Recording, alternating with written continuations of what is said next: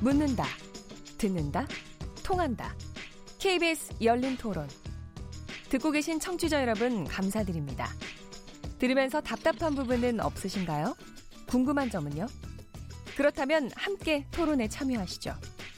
유료 문자 9730을 이용하시면 됩니다. 단문은 50원, 장문은 100원의 정보 이용료가 있습니다. 스마트폰 어플리케이션 KBS 모바일 콩을 통해서도 무료로 참여하실 수 있습니다. KBS 열린 토론은 언제나 열려 있습니다. 듣고 계신 KBS 열린 토론은 매일 밤 1시에 재방송됩니다. 네, KBS 1라디오 금요일 인물 토론, 인물 없는 인물 토론. 오늘의 주제 방탄소년단. 여러분 노래 어떻게 들으시고 우리 평론가님들 얘기하시는 거 어떻게 듣고 계시는지 정말 이 안에서 깔깔대고 낄낄대고 그리고 너무 들뜨고 기분 아주 좋게 얘기를 하고 있습니다. 김윤아 평론가님, 네. 김학선 평론가님, 미묘 편집장님, 이미윤 동아일보 기자님 네 분과 함께 하고 있습니다.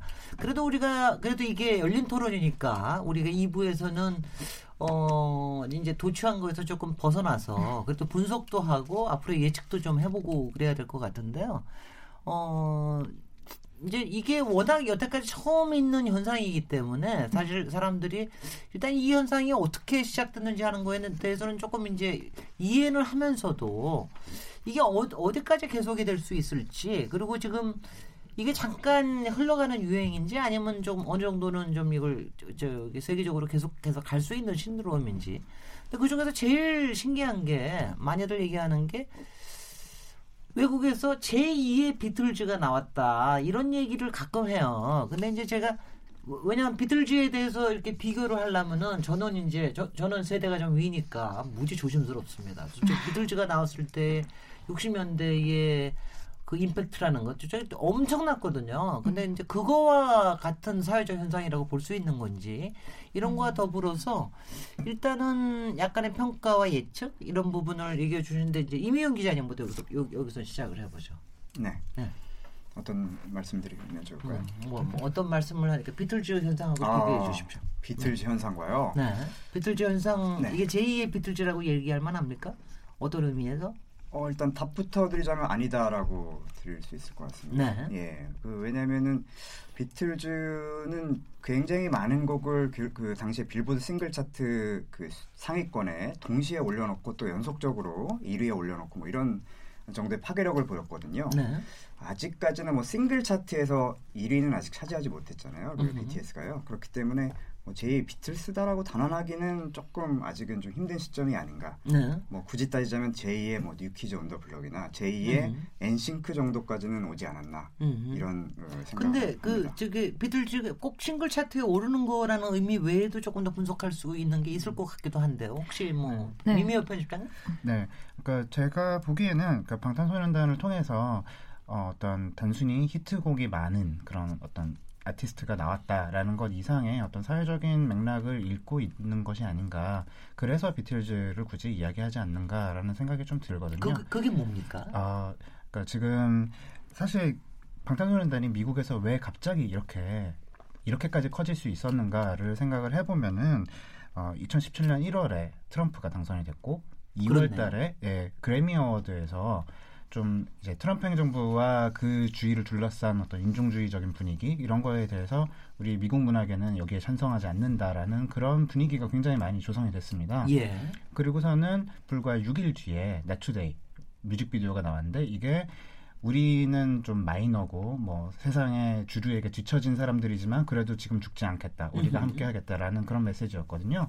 이 노래가 나오고 나 그러니까 이 노래가 나온 것은 사실 미국 시장에 너희 지금 뭔가 소수자를 대변하는 그런 목소리 찾고 있지 않니? 우리가 있어라고 원서를 낸 거에 가깝습니다. 예. 그리고 미국이 그때 이제 아 그렇구나 BTS라는 팀을 우리가 데려오면은 굉장히 어떤 메시지를 전달할 수 있겠다라고 판단을 해서 이제 BTS는 말하자면 채택을 한 것이죠. 예. 어 그래서 지금 최근 들어서 미국 사회에서 어 아시아계의 어떤 가시성 사회적으로 이제 아시아계 의 가시성을 굉장히 강조하는 분위기가 있고 그래서 음. 뭐 Crazy Rich Asians라든지 그런 어 영화도 있고요. 또뭐 요새 국내에서도 히트했었던 서치 같은 서치 같은 거 글쎄요. 네. 아, 굉장히 굉장히 흥미로웠어요. 예. 네, 네, 영화. 그래서 미국에서 미국 사회에서 이제 백인 중산층이 주류지만 그 외에 뭐 라틴계도 있고 흑인도 있고 거기에 아시아계도 중요한 사람들이다라고 네. 하는 그런 분위기를 타고서 BTS가 지금 조망을 굉장히 많이 받고 있는 그런 맥락도 분명히 있기 때문에 그리고 그런 다양성을 굉장히 중요하게 생각하는 밀레니얼 세대의 네. 어떤 방탄소년단이 대변자 같은 그런 역할을 하고 있기 때문에 그래서 그 파장을 더 그 차트 몇 위보다는 좀 더 큰 파장으로 보고 있는 게 아닌가 생각이 듭니다. 네. 아, 아니 그냥 그렇듯하네요. 김민아 편집장님. 네. 네. 아, 평론가. 음, 아, 저, 네, 죄송합니다. 평론가님. 네, 네. 저 잡지 하나 만드시면 되죠.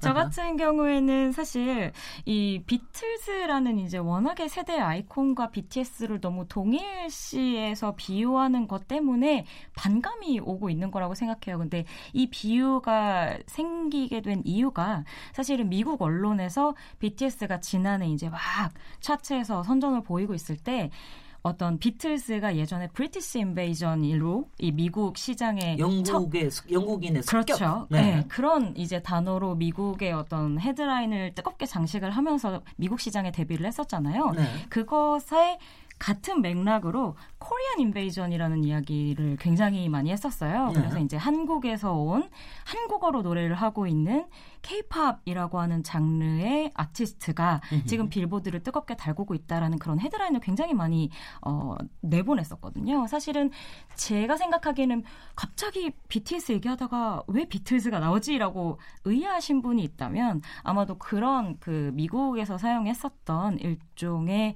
각종 미디어들의 호들갑들에서 나온 있는데 네, 이거는 네. 분명히 저는 이해가 되더라고요. 그러니까 비틀즈가 미국에 왔을 때 네. 저는 그때 이제 조금 지난 다음에 봐서 조금 생생하게 느껴 지는데 그 전에 있던 미국의 음악들을 보면은 네. 뭐 대부분 사랑 타령이에요. 네네. 로맨스 그다음에 뭐 맨날 그런 것들을 하다가 비틀즈의 어떤 적인 메시지가 담긴 노래들 그리고 굉장히 짧게 굵게 치는 이런 이런 거에 깜짝 놀랐거든요. 네. 그래서 이제 문화적인 충격이 상당히 했습니다. 근데 지금 마찬가지로 BTS도 어 같은 빗자 돌림이긴 하네. 아, 저 그런 충격이 있는 건가요? 예, 예. 네. 저는 솔직히 말씀드리면 이게 제가 아까 전에 뭐 호들갑이라고 말씀을 드렸는데 이거는 뭐 BTS가 비틀즈에 못 미친다는 뜻이라기보다는 미국 네. 언론의 좀 특징. 저는 미국 언론이 호들갑을 굉장히 잘 턴다고 생각을 하는데 이것 자체가 음. 어떤 미디어적인 특성으로 함께 그 가수와 미디어가 동시에 좀 뜨거운 반응을 얻게 되는 쌍두마차 역할을 한다고 생각을 하거든요. 음. 그런 어떤 핫한 아이콘으로서 BTS가 선택이 되었고 음. 그것이 현재 어, 미국 시장이나 전 세계 시장에 적용이 되어서 지속적으로 이 정말 놀라운 BTS 인기를 계속해서 활발하게 만들고 있는 요소라고 생각이 들고요. 네. 조금 전에 박사님이 말씀하신 그런 어떤 사실 모르겠어요. 음악과 음악을 동일선상에 두고 비교를 한다는 것이 참 어려운데. 불가능하죠. 네네. 네. 그렇지만 한편으로 그런 어떤 뜨거운 반응 혹은 열기, 사랑 같은 것들은 사실 아티스트가 만드는 음악과 상관없이 우리가 눈으로 몸으로 확인할 수 있는 것들이라고 생각을 하고요. 이 해외 언론들에서 코리안 인베이전이라는 표현을 쓴 것 자체는 아마도 그들의 음악을 똑같이 어, 동일 선상에 놓고 이야기를 하는 것이라기보다는 그 우상을 향해서 보여주고 있는 어떤 팬덤과 팬들 대중들의 열기에 좀 더 초점을 맞추고 있는 게 아닌가 싶고요. 그리고 말씀하신 그런 어떤 메시지적인 측면이나 그들로 인해서 무언가 변해가고 있는 모습들 네. 뭐 이런 것들까지도 전부 다 담보하는 표현이라고 생각합니다. 네. 아, 좋은 것 같아요. 김학선 평론. 저는 꼭 네. 근데 비틀즈와의 비교가 아니더라도 저는 음. 지금 사실 히트곡의 유무는 정말 중요하다고 저는 보거든요. 네. 지금까지 수많은 저희 한국에서도 지금 계속 외국 뭐 투어를 다니고 콘서트를 하고 뭐 주류 비주류 가수들이 계속 하는데 거기에서 살아남으려면 저는 정말 히트곡이 필요하다고 보는데 네. 그뭐꼭 비틀즈를 떼어놓더라도 저는 방탄소년단이 더 성장하기 위해서 그리고 더 많이 알려지기 위해서는 지금 빌보드 안에 거의 10위 뭐 우리 1위 하면 더 좋겠지만 그러니까 이거는 보편적인 막 대중들의 반응이 아니고 팬덤의 힘으로써 이끌어 왔다가 그게 이제는 uh-huh. 뒤로 밀려난 건데 네. 보편적으로 더 많은 사람들에게 인기를 얻으려면 사실 빌보드 알겠습니다. 무슨 네, 뜻인지 알겠습니다. 그러니까 싱글 차트에 올라가야 네. 사실 일반 사람들이 음악적으로 끌린다는 뜻이죠. 그렇죠. 그러니까 음악적으로 그냥 누가 불렀든지 모르지만 하여튼 좋아. 네. 뭐 이런 것까지 가기에는 아 조금 모자란 게 아니냐 네, 뭐 이런 그리고, 얘기를 하시는 거예요. 네, 그리고 비틀리 시절과 비교하면 사실 무리가 많으니까 그러니까 예전처럼 전 막 모든 전 세계인의 히트곡이 나오기 힘든 상황이 됐거든요. 약간 네. 음악적 상황은 그럼에도 히트곡은 좀 필요하다라고 저는 그런 것 같아요. 네. 같이 따라 부르려 그러면 절대적으로 히트곡이 필요한 네. 것 같아요. 그, 그, 근데 여기서 조금 네. 또, 다, 또 다시 얘기를 조금 돌리면은요. 아까 일부에서 잠깐 얘기 나왔지만 이제 그 아까 미매 편집장님 그 얘기를 하셨는데 그 케이팝에 그 전에도 스타가 좀 있었는데 스타들이 약 간 케이팝에는 관심이 있지만 케이팝이 약간 좀 뭐라 그럴까? 약간 만들어진 아이돌이라 그럴까? 뭐 하여튼 뭐 이제 이런 만들어진 스타라 그럴까? 그런 이미지가 있다가 지금 이제 그 BTS가 굉장히 그런 걸 깼다라는 이런 표현을 쓰셨는데 실제적으로 케이팝 지금 지금 BTS가 가지고 있는 이미지가 어떤 게 있길래 이게 가능한 건지 요거를 조금 얘기를 해줘. 정말 케이팝 기존의 케이팝하고는 어 BTS하고는 꽤 다릅니까? 요번에는 미묘 어. 편집장님부터 얘기를 해봐, 해봐 주시죠. 네, 이 부분을 두고서 이제 어, 방탄소년단 팬들 사이에서는 더 이상 BTS를 K-팝이라고 부르면 안 된다. 아. BTS 팝이라고 불러야 된다. 뭐 네. 뭐 이런 얘기를 하시는 분들도 있는데요. 사실은 K-팝에서 출발한 것이라고 보는 게 맞다고 저는 생각합니다. 그러니까 음악적인 스타일 부분도 그렇고요. 또 어, 팬덤을 꾸리는 방식이라든지 뭐 또 해외 팬덤의 기반이라든지 이런 모든 부분에서 사실은 케이팝을 그대로 계승을 하고 있고요. 거기에서 조금 새로운 전략들을 채택을 하고 뭐 그런 것들을 그런 부분들이 있어서 이제 차이를 이뤄내는 것 같고요. 네. 어, 음악적으로는 어, 네, BTS가 이제 스스로 자기들의 이야기를 하고 스스로 곡을 만든다고 하지만 사실은 네, 팀 내에서 아이돌이 작곡을 하고 이런 경우는 굉장히 많이 있고요. 네. 근데 BTS만큼 좀 이렇게 팀 멤버 전체가 다 모여서 한꺼번에 이렇게 곡을 만들어 나간다든지 이런 부분 그러니까 정도의 차이라고도 볼 수가 있을 것 같습니다. 그리고 어, 뭐 해외 팬덤의 경우에도 해외에 케이팝 전반을 좋아하는 그런 팬들이 충분히 형성이 돼 있기 때문에 거기에서 이제 아미로 끌어들이면서 네. 어, 그 말하자면 해외 케이팝 팬덤을 발판 삼아서 올라간 것이고 그래서 뭐 케이팝에 전혀 없던 어떤 변종이 탄생했다기보다는 케이팝이라는 이 산업이 점점 진화하면서 나온 어떤 중간 결과물 네. 그렇게 볼수 있을 것 같습니다. 어, 그만 근데 케이팝의 진화 과정 중에 한 현상이다. 뭐 이렇게 볼 수도 있을 것 같은데 어떻게 보십니까, 임희윤 기자님? 네, 아까 그 비틀즈 얘기할 때 참 제가 하나 그 잊은 얘기가 있었는데 약간 뭐 곁다릴 수도 있지만 좀 흥미로운 것이요. BTS가 비틀스의 약자로도 보일 수 있어요. 글쎄 말이죠. 아니 그거예요. 제가 그럼 아까 네. 얘기했잖아요. BTS라니까. 네. 비틀스. 그렇죠. B E A T L E S인데 네. 첫 자와 끝자 중간 자를 따면 BTS예요. 그렇습니다. 공교롭게도. 네. 네. 그리고 그 BTS 하면은 우리는 아 그냥 뭐 영어 약자구나 하지만은 그냥 BTS라고 하면 BTS 신드롬 이전에는 뭐 이를테면 behind scenes라든지 네. 뭐 이런 식으로 보일 수도 있어요. 그러니까 뭐 어떤 씬 그러니까 음악계 아이돌계의 뭐 뒤편을 보여준다. 그 소셜 미디어를 통해서 뭐 음. 이런 것과도 흥미롭게 연결이 될 수가 있고요. 여러 가지 상상을 할 수 있는 그런 여지를 남기고 있고 실제로 시티필드 공연도 그렇고 서울 잠실 공연에서부터 world tour 출발할 때부터 처음 등장할 때 초반에 입고 나온 의상 자체가 비틀스의 Sgt. Pepper's Lonely Hearts Club Band 시절에 입었던 그 표지에 있는 그 제복 같은 그런 굉장히 유사한 옷을 입고 나오거든요. 네, 그거는 그, 잠깐 비틀스를 잠깐만 설명해 주시죠. 지금 비틀즈 모르시는 분들도 꽤 있을 겁니다. 네. Sgt. Pepper's Lonely Planet? Lonely Hearts Club Band라는 Hearts Band? 네, 네 67년도에 나온 비틀즈. 후기 앨범의 이제 시작점이라고 볼 수 있을 것 같은데 그 앨범 보면은 비틀즈 앨범 중에 왜 비틀즈 앨범 네 명이 멤버 네 명이 제복을 입고 맨 앞에 서 있고 뒤에 수많은 사람들이 서 있는 그런 표지가 있습니다. 거기 Yellow Submarine도 그 안에 있죠. 뭐 굉장히 그러니까 네. 유명한 유명인들이 굉장히 많이 있는 가운데 비틀스 멤버들이 네 명이 에, 베이스 드럼 앞에 모여서 서 있는 네. 그런 사람들로 꽉 찬 표지가 있습니다. 네, 거기 그, 그 노래가 그 그 앨범이 그야말로 지금은 클래식 중에 클래식이죠. 대단한 명반이죠. 네네. 근데 거기에서 바로 입고 있는 그 제복과 굉장히 유사한 제복을 입고 나오더라고요. 네. BTS가. 그래서 상당 부분은 의도한 바가 있는 것 같아요. 비, BTS 자체도 전략적으로 아, 우린 좀 비틀스의 느낌으로 한번 가보고 싶다. K-팝의 큰 맥락 중에서 BTS의 어 뭐라 그럴까 위치라고 그럴까 뭐 위상이라고 그럴까 네. 어떻게 보세요? 음 아까 잠깐 말씀드렸듯이 K-팝에 지금 20년 가까이 끌고 온 어떤 K-팝 아이돌 문화라는 것에 장점들을 다 흡수를 했고 네. 특히 이제 한 빅뱅의 등장 그리고 그 이후에 이른바 자작 아이돌이라고 불리는 팀 멤버들이 작곡이나 작사에 참여하는 이런 형태까지도 가장 좀 음, 선, 그, 그, 많이 와 있는 형태로, 그, 선진적인 형태로 구현을 했고, 그 맥락 하에서 이제 중요한 거는 아까 페이클럽에서 말씀드렸듯이 미국이나 영국에서 지금 가장 핫한 음악, 이런 것들을 굉장히 많이 연구해서 그 시장에 통할 수 있는 음악을 만들어낸 것. 이것이 네. 바로 다른 케이팝 그룹들보다 좀 앞설 수 있는 이유가 아닌가 싶습니다. 네.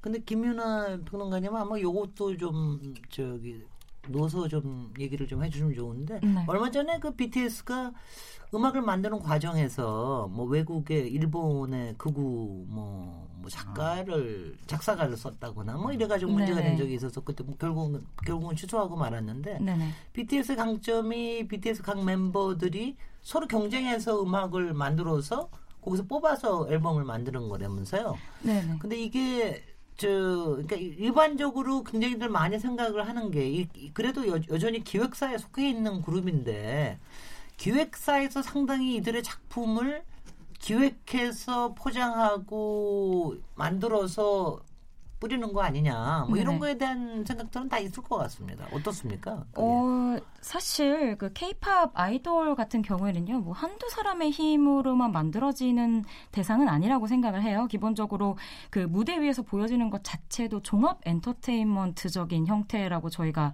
보통 이야기들을 많이 하거든요. 그렇죠. 그러니까 단순히 노래만 부르는 게 아니라 그들의 어떤 이미지, 의상, 퍼포먼스, 발언 뭐 여러 가지 이들을 둘러싼 모든 것들이 이들을 즐길 수 있는 요소가 되는 사람들이기 때문에 사실 그 방탄소년단 같은 경우에는 자신들이 곡을 쓰고 있지만 케이팝 일반적인 아이돌 중에서는 이제 작곡가들이나 편곡가들, 작사가들까지도 대부분 이제 외부에서 외주로 그러니까 한마디로 약간 분업 시스템으로 하나의 아이돌이 완성된다고 이제 생각을 하시면 좋을 텐데요. 네. 방탄소년단 같은 경우에는 이제 거기에 곡을 쓸 수 있는 능력이 있는 래퍼 멤버들이 들어 있음으로 인해서 기존의 어떤 또 아이돌 그룹들과는 조금은 차별점이 있는 곳에서 시작할 수 있었던 그런 그룹이었다고 말씀을 드릴 수 있을 것 같고요. 네. 실제로 BTS는 데뷔 전에 그 연습생 시절부터 그 사람들 어, 그 사람들은 저 뒷골목에 클럽에서부터 출발한 사람들 아니에요? 네네, 뭐, 그렇죠. 어, 실제로 이제 멤버들 중에서 뭐 RM 씨라든지 슈가 씨는 데뷔하기 전에도 자신들의 음악을 만들어서 발표한 적이 있었던 사람들이고 네네. 언더그라운드에서요. 그래서 어, 데뷔 전에 또 연습생 시절에서도 늘상 곡을 만드는 트레이닝을 하면서 그 보통 아이돌 연습생 시절에는 그 월간 평가들이 있거든요. 그래서 매달 뭐 매주 이런 식으로 대표들과 회사의 스탭들이 모여서 그들이 만든 뭐 음악이나 결과물 같은 것들을 보고 이제 점수를 매기고 시험을 보고하는 그런 트레이닝 시스템들이 있어요. 네. 방탄소년단도 그것을 통해서 계속 자신들의 재능을 좀 어, 지속적으로 어, 다듬어 나가는 시기가 있었고요. 그리고 거기에 더해서 이 BTS 같은 경우에는 어, 이 빅히트의 사장인 방시혁 대표가 거의 뭐 완전히 자신이 세계에서 가장 좋아하는 아티스트라고 이야기를 할 정도로 음악적인 재능이나 그 멤버 혹은 그룹으로서의 매력을 아주 아끼고 있는 상태여서요. 뭐 여러 면에 있어서 굉장히 다방면으로 케이팝이라는 boundary 안에 있으면서도 또 약간은 색다른 개발 방식으로 지금의 형태를 만들게 된 그런 좀 케이팝 아이돌 중에 한 명이라고도 말씀을 드릴 수 있을 것 같습니다. 네. 그 김학선 평론가님은 그 얘기도 좀 해주면 좋겠는데 솔직히 이제 우리 지금 대중음악이 특히 세계 저기 한류의 음악을 끌고 가는 게 많은데 되게 네. 대형 기획사에 의해서 많이 이끌어졌다. 음. 그래서 네. 뭐 SM 엔터테인먼트나 또 뭐 어디 YG, YG, 또 하나 JYP, JYP 이렇게 세 개. 아, 거기에 안테나는 못 들어간다고 뭐 그런 얘기까지만 들었습니다. 근데 이제 그러다가 굉장히 별로 작다고 생각했던 빅히트라는 데서 네네. 거기도 방시혁 저기 대표시죠? 이분도 네. 이분도 본인이 음악인이죠. 네. 맞습니다. 네. 작곡가 출신. 작곡가 출신에 네. 이분들을 해가지고서는 이렇게 빅히트 빅히트 이름 때문에 했는지 모르겠는데 이렇게 대박을 칠줄 거에 대해서도 나름대로 분석이 좀 있을 것 같아요. 어떻게들 얘기하고 계십니까? 이게 처음에는 사실 정말 방탄소년단이 초기에는 이것저것 정말 많이 하고 그리고 한국에서는 정말 기회를 얻기가 힘들잖아요. 그 대형 기획사들에 비해서. 그래서 그 자구책의 하나로 저는 해외 진출을 한 게 아닌가라고 지금 생각을 하고 있는데 음. 그래서 그러면서 그 소셜 네트워크나 뭐 그런 다양한 방법으로 소통을 하면서 이런 기회를 잡았는데 저는 그 기회를 잡았을 때 정말로 잘 활용을 했다고 생각을 하거든요. 네. 그래서 그, 소, 그 한국에서 얻을 수 없었던 기회를 해외에서 자기들이 잡은 기회로서 지금 계속 이렇게 성장을 해나가고 있다고 발판을 삼아서 지금 성장을 해나가고 있다고 생각을 합니다. 네. 거기에 거기에 무슨 특별한 저 요령이나 뭐 노하우가 있었습니까, 김연아 평론가님? 사실은 BTS 같은 경우에는요. 요즘은 요즘 케이팝 아이돌 씬에서는 대부분 좀 흔해진 것들이긴 한데요. 예를 들자면 공중파나 이런 어떤 어, 오피셜한 채널이 아니라 자신들이 만들어 놓은 어떤 컨텐츠 플랫폼을 통해서 지속적으로 그 자사 아티스트들에 대한 홍보 영상, 뭐 짜투리 이미지 뭐 이런 것들을 정말 쉼없이 내보내는 것 자체가 최근에 어떤 케이팝 아이돌 씬의 특징이기도 하고 이것을 거의 최초로 기반을 다진 게 이 BTS와 빅히트라고 보시면 될 것 같아요. 네. 그러니까 단순히 어떤 음반 한 장, 뭐 노래 하나의 안무 이것이 아니 라 그들이 대기실에서 무엇을 하고 있는가, 음악을 만드는 작업에는 어떤 형태로 하고 있는가, 놀 때는 또 어떻게 노는가 같은 것까지 그리고 또 장을 만들어서 함께 뭐 게임하는 모습, 즐겁게 침묵을 다지는 모습 같은 것들까지도 정말 쉼없이 컨텐츠로서 계속해서 만들어서 팬들에게 노출을 시키고 있거든요. 근데 제가 아미의 비판을 받을 걸 각오를 하면서 제가 아, 얘기를 네네. 하면 네. 저는 계속 각오하고 있습니다. 네. 우리 여기서 다 각오하고 있습니다. 그렇죠, 그렇죠. 우리가 BTS를 좋아함에도 불구하고 저희는 또 평가와 분석과 해석을 해야 되는 입장이라서 네. 근데 좀 저는 이제 그런 걸 보면서 가끔은 조금 너무 리얼리티 쇼 같은 음. 그런 느낌도 음. 좀 듭니다. 네. 왜냐하면 이제 너무 세부적인 걸 더군다나 멤버가 일곱 명이나 되고 그 사람 한 사람 한 사람의 다 스토리를 보면 요, 왜 요새 또 저 예능이 예능 프로가 되게 리얼리티 쇼 같은 경우가 많잖아요. 하나 하나에 네. 어, 관찰 예능 같은 네. 뭐 이런 거 있는데 그런 거가 꼭 그, 그런 거에 대한 생각은 어떠세요? 김윤하 평론가님 입에서 나오는 얘기로 할게요. 아, 저를 이렇게 또 네, 사지로 네. 몰아넣으시네. 네, 근데 저는 사실 어, 지금의 엔터테인먼트 업계는 예전과는 굉장히 사뭇 달라진 부분이 있다고 생각을 하고요. 그러니까 예를 들자면 그런 거잖아요. 판도라의 상자 같은 것처럼 몰랐다면 하지 않겠지만 음. 이미 모두가 그것을 알고 즐기게 된 상황에서는 무조건적으로 그걸 강압적으로 막는다고 해서 이 지금 만들어져 있는 약간은 투머치 같은 부분들이 보여지는 어, 콘텐츠들을 전부 막을 수는 없다고 아하. 생각을 해요. 네. 근데 저 개인적으로는 이제 어떤 생각이 드냐면 늘상 저는 이제 농, 반농담처럼 이야기를 하는 게 기둥 뒤에 사람이 있다는 이야기를 늘상 하곤 하는데 이게 어떤 말이냐면요. 그런 콘텐츠를 만들고 또 그것의 어떤 사적인 부분들을 내보이는 아이돌이나 어떤 연예인이라도 그들도 사람이라는 것을 네. 그것을 소비하는 사람들, 만드는 사람들 그리고 그 안에 대상으로 들어가 있는 사람들 모두가 인식을 하고 있어야 사실은 사생활적인 부분에서도 일정 부분 브레이크가 만들어지는 거고요. 또 그것을 소비하는 사람들 안에서도 일종의 선 같은 게 만들어진다고 생각을 하거든요. 그래서 예를 들자면 사실 최근에 데뷔하고 있는 아이돌들 같은 경우에는 이미 그런 콘텐츠들이 굉장히 많이 노출이 된다는 것을 알고 데뷔를 하는 경우들이 많잖아요. 네. 연습생 시절에 이미 그런 어떤 일정한 선들에 대한 교육 같은 것을 뭐 이 그 회사 안에 있는 뭐 A&R 팀이랄지 신인 개발 팀들에서 좀 교육을 시키는 것으로 알고 있고요. 근데 그 이외에도 사실은 지금은 그런 그 끊임없이 좀 무섭게 그런 영상 콘텐츠들이나 사적인 부분까지 노출이 되는 콘텐츠들이 성장을 하고 있는 추세이기 때문에 이 안에서 그것 자체를 브레이크 잡기는 좀 어려울 것 같고요. 다만 그것을 정말 아까 말씀드린 만드는 사람, 들어있는 사람, 소비하는 사람 모두가 적정 선을 유지해 가는 그 노력을 가장 많이 해야 하지 않을까 하는 생각을 개인적으로는 굉장히 많이 가지고 있긴 해요. 이명 기자님 어떻게 보세요? 이게 저는 신비주의를 벗어 던지면서 새로운 신비주의를 만들고 있는 게 아닌가 하는 이런 생각도 가끔 들거든요. 네. 신비주의를 벗으니까 굉장히 편한 점도 있겠지만 그게 전체 절대적으로 다 보여줄 리가 있습니까? 뭐 그렇죠. 뭐 그렇잖아요. 음. 어떻게 보고 계세요? 어떻게 판단하고 계세요? 각오하고 얘기하십시오. 네. 안 그래도 이제 그 사실 아까 기획사 뭐 기획된 아이돌 이런 얘기를 하셨는데 네. 어쨌든 기획사가 있잖아요 빅히트. 네. 그 기획사가 기획을 안 하면 있을 필요가 없죠. 그 아이돌은 기획사에서 만들어지고 네. 기획이 되는 겁니다. 네. 그러니까 부, 물론 참여하는 부분이 멤버들이 참여하는 부분이 다른 그룹보다 굉장히 많다고 하더라도 결과적으로는 BTS만을 위해서 그 기획을 하고 전략을 짜고 준비를 하는 팀이 100명 이상 되거든요. 네. 그 사람들이 뭐 아무것도 안 하고 얼굴을 발 수는 없는 겁니다. 네. 그러니까 어떤 영상을 어디에서 찍고 이런 부분은 노출하고 이런 부분은 노출하지 말고 음.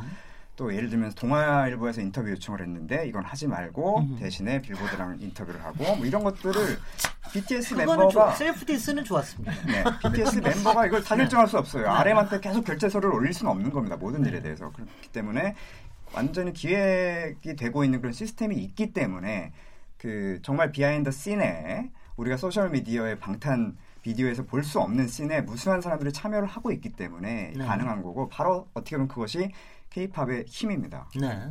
네, 네. 네, 미묘 편집장님. 네. 그러니까 어, BTS의 성공 요인으로 보통 이제 소셜 네트워크 얘기를 굉장히 많이 하는데요. 네. 사실 따지고 보면은 2006년, 7년 정도에 데뷔했던 세대부터 SNS를 다들 하고 있었어요. 그렇죠. 네. 그래서 K-팝 아이돌 치고 SNS를 아예 안 하는 그룹은 거의 없다고 보셔도 되는데요. 그러니까 BTS가 SNS로 성공을 했다고 하면은 SNS를 했다는 것이 아니고 어떻게 했느냐가 굉장히 그렇겠죠. 중요하거든요. 근데 제가 봤을 때는 방탄소년단의 SNS는 굉장히 컨텐츠의 밀도가 높습니다. 그러니까 양적으로도 다른 팀에 비해서 훨씬 많기도 하지만 네. 사실 보통은 SNS에 이제 올리면 뭐 음악 방송 대기실에서 이렇게 예쁘게 사진 네. 찍어서 보여주고 뭐 우리 뭐 했어요 이런 것들이 많은데 방탄소년단은 자기들의 사는 이야기들도 하지만 어, 음악을 만드는 과정을 어, 엿볼 수 있게 해줘요. 네. 네. 네. 그래서 내가 요새 어떤 음악을 듣고 있습니다. 음. 여러분들 같이 들어요. 라든지. 그래서 그런 음악을 듣고 지냈기 때문에 이번 앨범에 이런 노래가 들어갔구나라고 유추할 수 있다든지 음. 또 어, 앨범 만드는 과정에서 노래를 이렇게 내가 만들었는데 요거 잘렸어 라든가 아니면 요, 요 노래를 약간 편곡을 새롭게 해갖고 다른 버전으로 앨범에 수록이 됐어요. 라든가 또 어, 앨범 가사 내용 중에 어떤 부분이 이제 자기 생활 속에서 비롯된 것이 있다면 그런 것들을 엿볼 수 있게 해준단 말이에요. 네. 그래서 콘텐츠하고의 유기성이 굉장히 높습니다. 사실. 네. 어, 그리고 뭐 이제 3대 기획사에 비해서 그 기획사의 파워가 약하기 때문에 국내에서 예능 활동에 뭐 불이익이 있었다든지 이런 이야기들도 많이 하는데 그 어, 그것에 대한 대안으로서 SNS를 선택했을 때 자기들이 만든 음악들도 자꾸 들려주고 또 팬들하고 정말 가까이 소통을 하면서 팬들이 말하자면 BTS의 커리어를 한 걸음 한 걸음 다 같이 함께 호흡하면서 나가고 있는 그런 느낌을 받게 된단 말이죠. 네. 근데 사실 우리 방송에 뭐 예능 방송에 출연을 하면 사실은 보여주고 싶지 않은 면들도 가끔은 보여주게 되잖아요. 그럼요. 네. 네. 본인 의도와는 상관없게 편집이 돼서 나간다든지 이런 부분들도 있고 그래서 오히려 BTS가 SNS에 집중을 하면서 자기들의 콘텐츠와의 유기성도 더 높이고 또 그런 콘텐츠에 대한 어떤 집중도라든지 네. 또는 통제력도 확보할 수 있었고 아. 그래서 어떻게 보면은 저는 오히려 이런 것을 새로운 모델이라고 봐야 된다고 생각합니다. 예, 굉장히 조, 좋은 것 같고요. 여기서 한 소끔 잠깐 쉬었다가 가겠습니다. 어, 지금 여러분께서는 KBS 열린 토론 시민 김진애와 함께 하고 계십니다.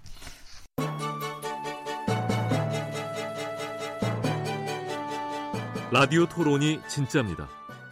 묻는다, 듣는다, 통한다. KBS 열린 토론. 시민 김진애의 진행으로 듣고 계십니다.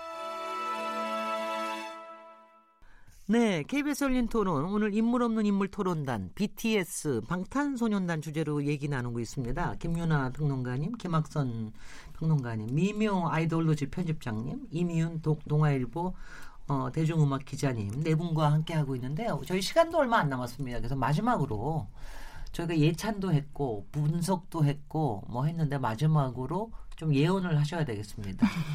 BTS 지금 이제 상당히 거의 고점에도 올라와 있는지 잘 모르겠는데 이미 저희한테 굉장히 문화적인 충격과 이런 걸 주고 있는데 어, 거기다 이분들 또 영어를 이렇게 잘하는 게 나는 귀여워 죽겠어요. 솔직히 아, 이뻐 죽겠어요. 아니, 그리고 이 사람들은 외국에 한 번도 살아보지도 않은 사람들. 유학파가 아님에도 불구하고. 너무나 자연스럽게, 자연스럽게 그냥 영어를 저는 뭐, 미국, 미국 드라마 프렌즈 보고 연습했어요. 막 이래가면서 네. 넉살을 떨면서 하는 거 보니까 참 귀엽던데, 어, 미국의 토크쇼에 나와서 이렇게 이목을 끄는 게 보통 일이 아니거든요. 근데 그걸 해내더라고요. 그래서 네. 제가 참 놀랐는데, 도대체 그래서 마지막 예언과 저기 질문입니다. 이분들이 어디까지 더 성장하겠으며 얼마나 롱런을 하, 겠습니까 그거에 대해서 일, 단 예측을 좀 해주십시오. 네. 우리 저기 네. 뭐야 평론가 미묘 네. 편집장님이 제일 먼저 얘기하고 싶다고 손도셨어요. 네, 도전. 네. 아, 그러니까 사실 그러니까 처음에 이제 해외에서 뭐 무섭게 치고 올라가고 있다라고 했을 때 빌보드 소셜 어워드 수상이라든지 그다음에 뭐 엘런 쇼 출연 뭐 네. 아메리칸 뮤직 어워드에서 공연 뭐 이런 것들 그런 지표들이 하나하나 생길 때마다 우리는 다들 너무나 경악을 했죠. 어떻게 이런 일이 있을 수가 있느냐. 정말 여기가 최고구나. 그랬는데 매번 그 다음에 더, 네. 더 높은 지점까지 뛰어 오르는, 네, 그것도 굉장히 빠른 속도로 네. 따라잡고 있단 말이죠. 그래서 사실 어디까지 갈 수 있을지를 지금 예측하는 거는 어떻게 보면 무의미하지 않을까라는 네. 생각도 듭니다. 음, 다만 분명한 것은 지금 BTS에게는 미국 미국 문화계 전반에서 어떤 흐름이 들어와 있는 상태고 지금 이거를 빠르게 따라잡으면서 열심히 그 흐름 위에서 열심히 달리고 있지 않습니까? 네. 그래서 당분간은 조금 더 지속이 되면서 네. 더 높은 목표들을 하나하나 달성을 해 나가고 그럴 것이라고 생각이 되고요. 네. 어, 네, 네. 그렇습니다. 네. 김학선 평론가님? 저도 미묘 씨랑 마찬가지 의견인데요. 사실 예측이라는 게 전 되게 회의적이거든요. 저희 네, 여기는 저희 네 명이 거죠, 네, 저희 네 명이 아마 BTS가 이 정도 인기를 얻을 거라고 저희 네 명뿐만 아니고 줄, 예상한 사람은 네. 정말 아무도 없었을 줄 알면 제작을 해야죠. 예, 그리고 네. 이미 이 현상이 벌어지고서 수많은 사람들이 이제 뭐 그 약간 사후 약방극으로 그거에 대해서 분석을 하고는 있는데 저도 그냥 미묘 씨와 마찬가지로 어느 정도 이 현상이 계속 이어질 거라고는 보는데 제가 네. 아까 말씀드린 히트곡 그러니까 팬덤의 범위로 벗어나는 정말 전 세계인의 뭐 히트곡이 하나 나온다면 저는 음. 좀더 예, 롱런할 수 있지 않을까 좀 예, 트럼프가 재선이 돼야 되겠네. 트럼프가 떨어지면 안 될지도 모르겠네. 예, 어떻게 네 어떻게 보십니까 이미용 기자님? 네, 저는 뭐 상당 부분 지속이 될 거라고 보고요. 일단 네. 아이돌 팬덤의 특성 그리고 BTS 지금 인기 정도 이런 걸로 봤을 때 뭐 뉴욕 시티필드 매진시켰잖아요. 네. 이 팬들을 그대로 간다고 봤을 때 또 더 확장된다고 봤을 때 상당히 오랫동안 지속될 거라고 보고요. 네.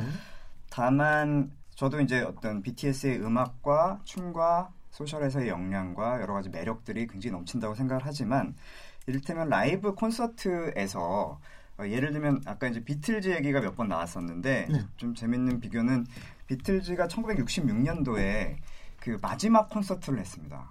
네. 그러니까 대중에서의 대규모 콘서트를 마지막으로 그 미국 스타디움 콘서트를 했어요. 네. 그러니까 방탄소년단의 시티필드에서 공연을 했듯이 공교롭게도 당시에 뉴욕 매츠 홈구장이었던 그 CA 스타디움 콘서트가 굉장히 기념비적인 콘서트였죠. 음흠. 그런데 그 바로 CA 스타디움 콘서트가 비틀즈에게는 독이자 약이었어요. 아. 왜냐하면 그때 그 아마 굉장히 많은 수만 명의 관객들 앞에서 비틀스가 연주를 했는데 그 관객들의 비명 소리밖에 안 들렸어요. 아. 그래서 비틀스가 회의를 느끼기 시작했어요.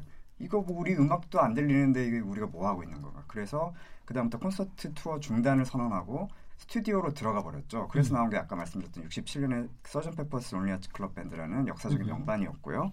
그 이후에 비틀즈만의 독자적인 또 다른 세계를 구축하기 시작했는데 네.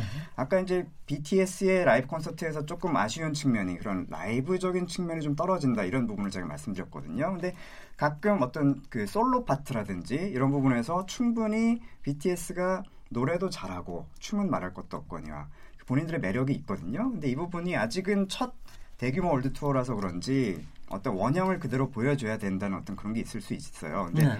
이거를 계속해서 끌어가려면은 그런 내가 이 현장에 와 있고 내가 다른 것을 보고 있다라는 그 개념 그리고 이 사람들이 정말 이 음악을 장악하고 있다 라이브 현장에서도라는 개념을 보여줄 수 있는 어떤 연주가 동반된 어떤 노래라든지 아니면 솔로 파트를 더 확장을 시킨다든지 그런 것들이 계속해서 4만 명, 5만 명의 관객을 10년 동안 끌 수 있는 요인이 되지 않을까 싶어요. 네. 예를 들면은 제가 여러 해 전에 지드래곤 솔로 콘서트를 본 적이 있는데 네. 굉장히 많은 기대를 했고 그 기대가 상당히 충족이 됐어요. 멋있는 콘서트였어요. 근데 네. 중간에 저의 이목을 굉장히 끈 장면이 있었는데 갑자기 춤을 추던 지드래곤 씨 앞에 많은 막 건반과 막 DJ 세트와 이런 것들로 된 어떤 스페셜 그 악기 세트가 갑자기 나타났어요. 그러면서 네. 지드래곤 씨가 그 안으로 들어갔어요. 그래서 뭔가를 막 보여주려는 것처럼 했는데 거의 몇 개 누르지 않고 이제 춤을 추면서 즐기더라고요. 네. 근데 그 부분에서 저는 와 이제 지드래곤이 정말 음악 여기 라이브 현장에서 음악 어떻게 만들어지는지 내가 볼 수 있구나라는 상상을 했는데 약간 그냥 무대 장치에 그친 측면이 있어서 그 부분에서 이제 좀 아 뭐 실망이라기보다는 아쉬웠거든요. 아, 우리 평론가님 기자님 만족시키기 너무 힘들다. 아 저는 상당히 많은 부분에서 만족하고 있는데 더 잘 더 잘 되려면 더 잘 되려면.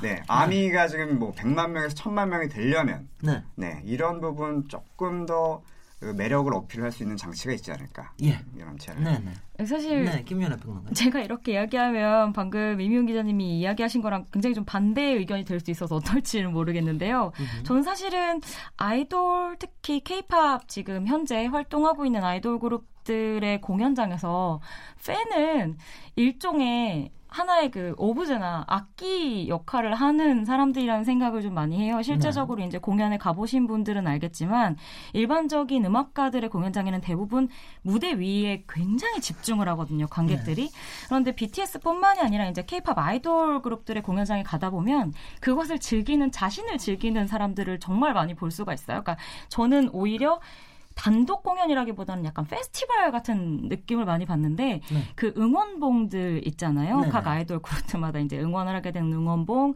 이외에도 뭐 각종 이제 그들을 사랑하는 것을 표현하는 각종 것들을 이제 몸에 주렁주렁 매달고 그들이 무대에 나타나서 사라지는 순간까지 정말 열광을 다해서 응원을 아, 하게 되는데요. 너무 힘이 들었어요.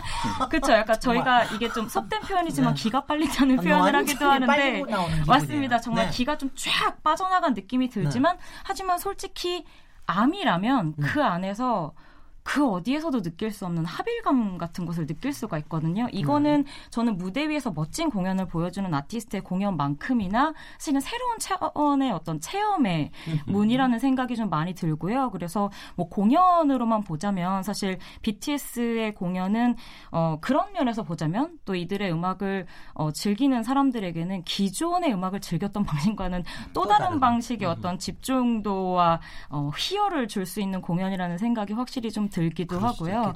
네, 그런 네. 면에서는 또 비틀즈 조금 전에 네. 말씀하신 그런 아티스트들과는 좀 닮으면서 다른 부분이 확실히 또 음. 있다는 생각이 들어요.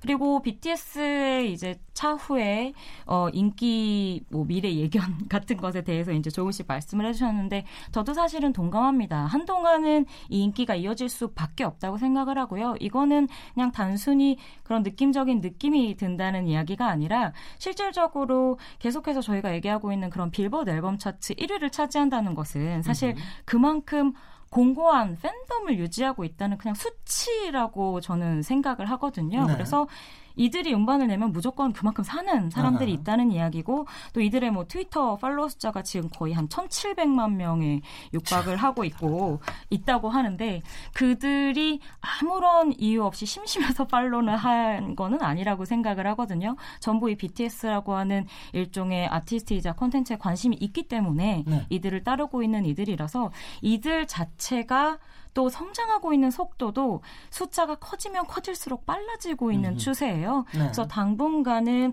어떤 음악적인 면이나 또 월드 투어 규모나 뭐 인기나 미디어 노출도나 이런 것들에서 계속 뭐 한동안은 네, BTS의 이름을.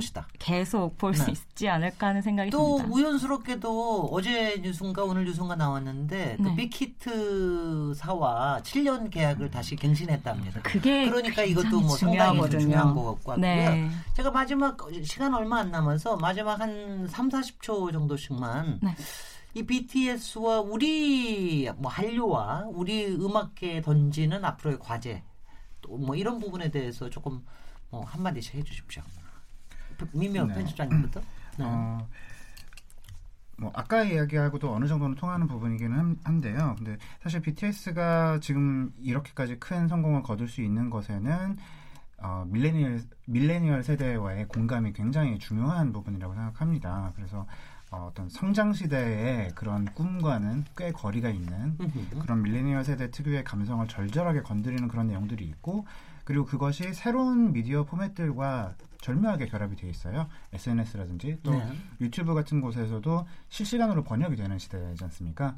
그래서 그런 의미에서 뭐 아까 이민 기자님이 말씀하셨던 공연의 라이브적인 가치라든지 이런 부분도 네. 있지만 어, 어떤 새로운 포맷으로서의 에, 기수 새로운 포맷의 기수로서의 BTS라는 부분을 좀 봐야 될 것 같고요. 네. 다만 이런 것이 워낙 새로운 물결이다 보니까 좀 말하자면 짧은 유행으로 어, 소비되고 끝날 수도 있겠죠. 네. 네 그런 네. 부분을 좀 경계할 필요는 있을 것 같습니다. 네, 이미영 기자님. 네. 네, 저는 일단 BTS가 굉장히 큰 문을 열었다고 생각하고요.